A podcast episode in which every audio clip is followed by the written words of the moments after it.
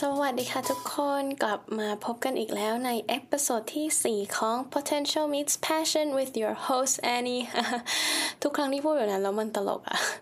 ตอนนี้แอนนี่อยู่เขาใหญ่นะคะ มาเที่ยวคนเดียว เพราะว่า I'm awesome and you all should try it มันทำให้เราแบบสังเกตพฤติกรรมเกี่ยวกับตัวเองที่ไม่ค่อยโผล่มาเมื่อเราไปเที่ยวกับคนอื่นนะคะ อย่างเช่นแอนนี่อะสังเกตว่าตัวเองชอบจองโรงแรมปุ๊บ พอมาถึงอยากเปลี่ยนที่ทันที แล้วเราก็จะจะกดจองที่ใหม่ทันทีเลยนะ เพื่อให้ตัวเองรู้สึกดีขึ้น หรือว่าแบบจะถ่ายดูออปชันก่อนเลยเหมือนกับ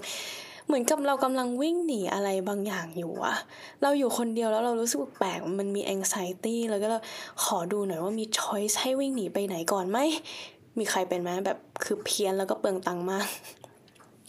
พอดแคสต์ episode นี้นะคะ อยากพูดถึงเรื่อง addiction หรือว่าสิ่งเสพติดนั่นเอง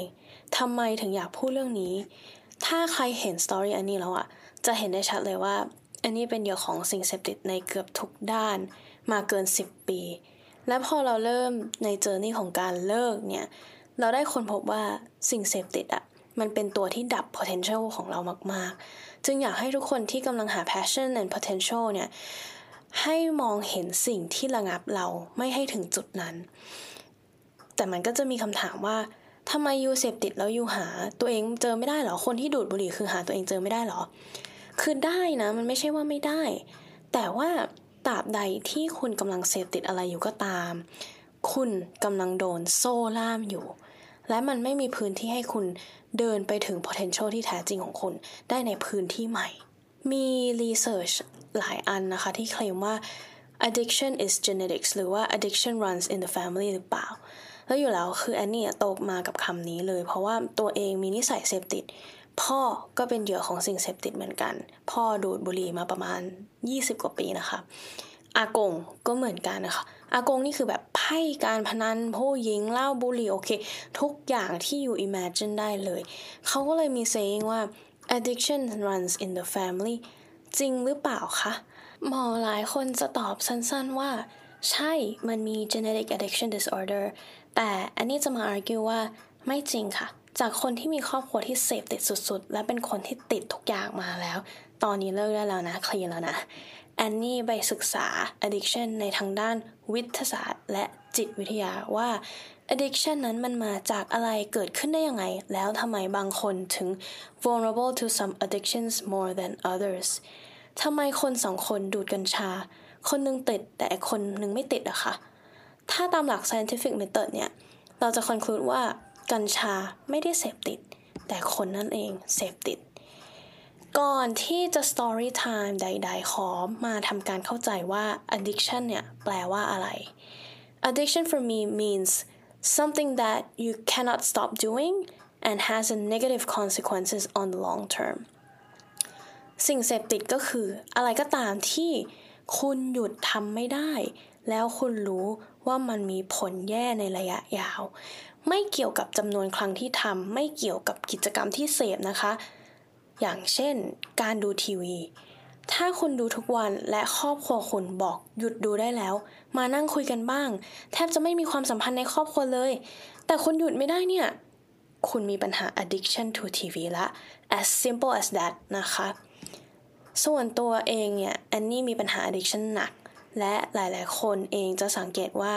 มนุษย์เนี่ยส่วนใหญ่พอเริ่มโตจะเริ่มมีการเสพติดมากขึ้น ของแอนนี้เองมันเริ่มตั้งแต่ตอนอายุ 12 ขวบ ซึ่งมันออกมาในรูปแบบ texting ตอนกลางคืน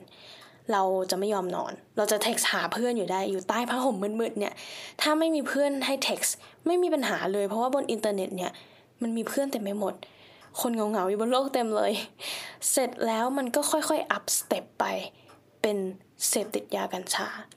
ตอนนั้นอายุ 16-17 เนี่ยแหละ แล้วหลังจากนั้นอะอันที่ทุกคนบอกแอนนี่เลยว่าห้ามนะ คือบุหรี่ เสร็จแล้วมันก็กลายเป็นไปเที่ยวออกไปผับไปบาร์แล้วกินเหล้ากับเพื่อน ทุกคนก็จะตีความหมายว่าวัยรุ่นมันเฟี้ยวเว้ยอ้วกเยอะแค่ไหนเฟี้ยวแค่นั้น ตอนนั้นน่ะคือไม่มี concept เลยว่า เที่ยวไม่ดี ต่อร่างกายกับจิตใจคือเที่ยวคือดี เที่ยวคือเท่ เที่ยวคือมันต้องเข้าสังคมอ่อนแอก็แพ้ไป เคยได้ยินเขาพูดคำนี้กันปะอีกคำนี้เนี่ยทำเจ็บมาหลายคืนแล้ว โอเค แต่ว่าบางคนอะอาจจะหยุดตัวเองได้ เรื่องกินเหล้าเรื่องเที่ยว แต่อันนี้บอกเลยว่า อันนี้อยู่ตัวเองไม่ได้ อย่างมาก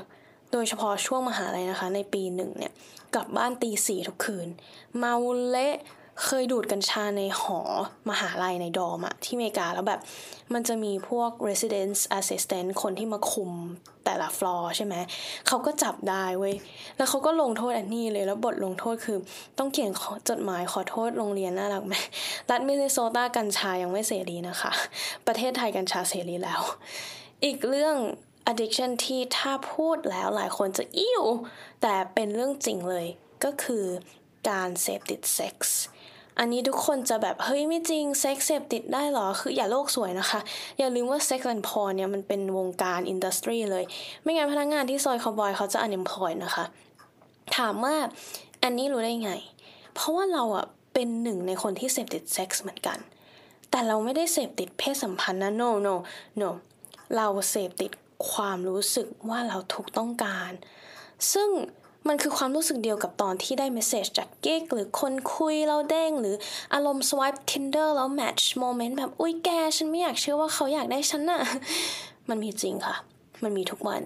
มันมีเรื่อยๆ นอกจากนั้นบางคนก็เสพติดการทำงานด้วย เช่นทำเพราะว่าอยากทำให้เสร็จ หรืออยากทำให้เพราะว่าไม่มีความก้าวหน้าจะได้รู้สึกหายคำว่าแบบ workaholic อะมันมีจริงนะ ทำงานจนไม่ได้กินข้าว จนไม่มีเวลาให้ครอบครัว จนไม่รู้เวลานอน high จาก work เนี่ยคือการที่เราเสพติดอารมณ์ success เหมือนกันนะคะ แล้วมันมี high จากอย่างอื่นได้ด้วยอย่างเช่น ได้ interaction บนโซเชียลมีเดียการที่เรา refresh feed เราเรื่อยๆเรื่อยๆ การที่เรา ignore คนข้างหน้าแล้ว entertain ตัวเองกับหน้าจอมันมันดูเหมือนไม่มีผลกระทบร้ายนะ แต่จริง ๆ แล้วมันมีนะคะ เพราะ มันทำให้เรา disconnect กับคนอื่น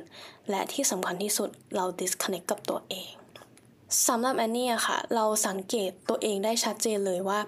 พฤติกรรมเสพติดอะมันเพิ่มขึ้นเรื่อย ๆ อย่างเดียวมันไม่มีน้อยลงเลยนะ แล้วแม่เนี่ยก็ถามตลอดว่า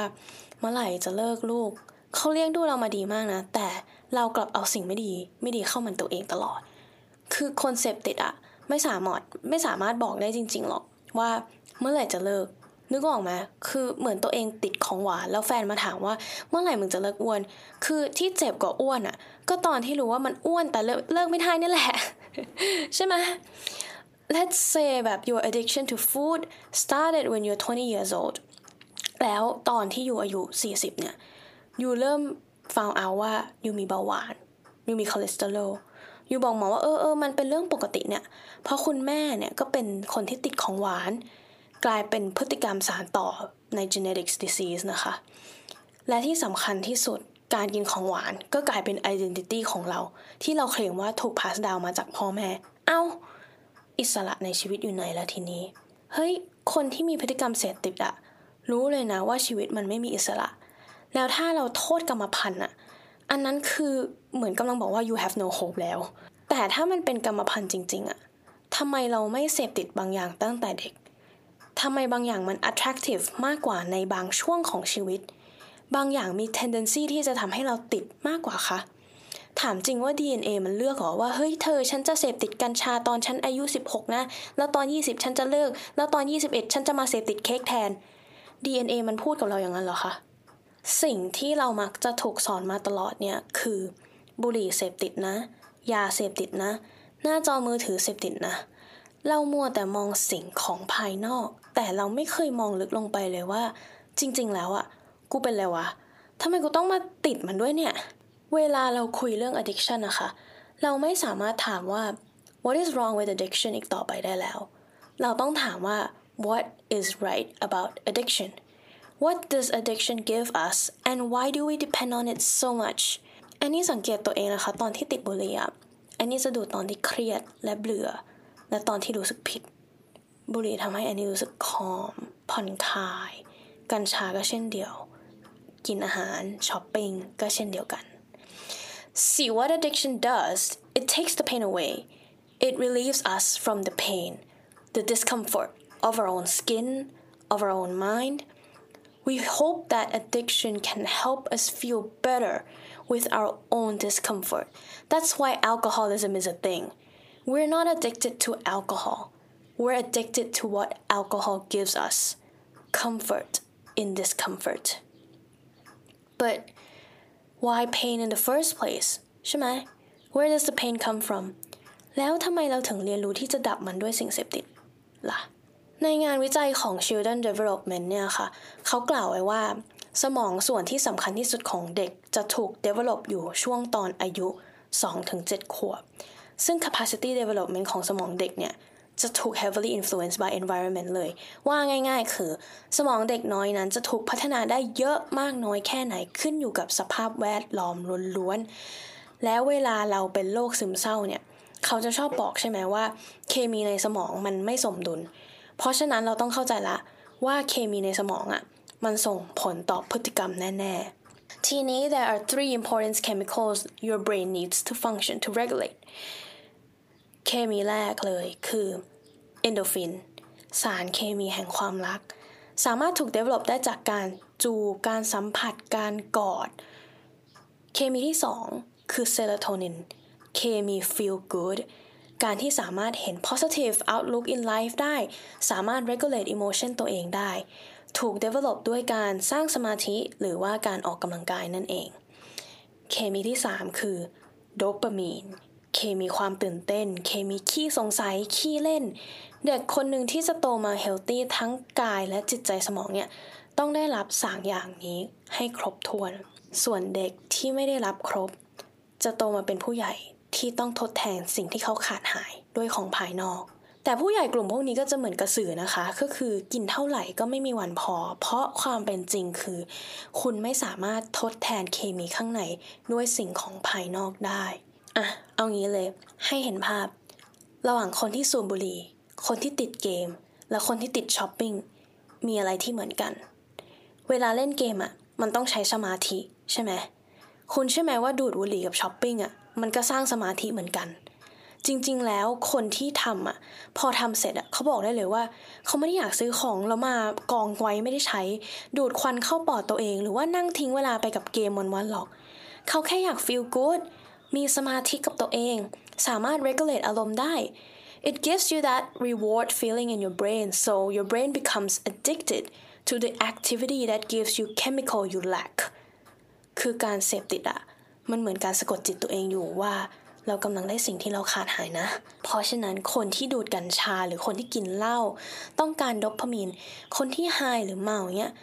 ถึงบอกว่าแบบเออเหมือนมันหลุดออกไปอีกจักรวาลหนึ่งเลย มันตื่นเต้นมาก มันสนุกมาก โลกมันหมุนสุดๆไปเลย เพราะว่าเขาไม่ได้รับการกระตุ้นเหล่านี้ตอนที่เขาโตมา เด็กที่ไม่ได้รับการกระตุ้นโดปามีนหน้าตาเป็นยังไง พอมีอะไรสงสัย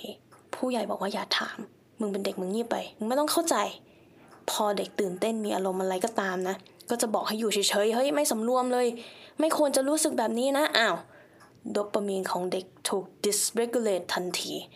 เคมีที่ต้องถูกหลั่งออกมากับไม่ได้ทำงานเต็มที่ คุณรู้ไหมว่าอะไรที่สร้างสมาธิให้เซโรโทนินคุณได้บ้าง การนั่งสมาธิ การออกกำลังกาย การวาดรูป การต่อจิ๊กซอ การทำอาหาร การนั่งคุยกับคน เหมือนกันตอนที่คุณอยากเพิ่มโดปามีน คุณก็ลองนั่งคุยกับคนคนหนึ่งแล้วคุณก็ถามคำถามเขาไปเรื่อยๆ ถามคำถามเขาไปเรื่อยๆ คุณก็จะเริ่ม connect คุณจะเริ่มสงสัย คุณจะเริ่มเห็นว่าเฮ้ยชีวิตมันมีอะไรน่าตื่นเต้น มันมีมิติ มันมีอะไรค้นหา นั่นก็คือการแหล่งโดปามีนของคุณออกมา versus การที่คุณไปเมากัญชา หรือการที่คุณเอาตัวเองจมลงไปกับงานหนักๆ คือมันก็ทำให้ชีวิตแบบหายเบื่อแล้วก็ตื่นเต้นในระดับหนึ่งนะคะ แต่คุณก็รู้ว่ามันชนฝาผนังตลอด จริง ๆ แล้วคุณนะก็แค่อยากรู้สึกตื่นเต้นกับโลกคุณไม่ได้อยากทำงานหนักหน่วงร้อยเปอร์เซ็นขนาดนั้นหรอก คุณอยากรู้สึกตื่นเต้นกับตัวเอง ว่าตัวเองอะชาเลนจ์นี้ได้ทำงานนี้ได้ เราเลยกลายเป็นมนุษย์ที่เสพติดอารมณ์ แล้วก็กำลังทดแทนสิ่งที่เราขาดไปเรื่อยๆ ไปเรื่อยๆ ไปเรื่อยๆ แต่แล้วเนี่ยคือมันก็จะมีกรณีที่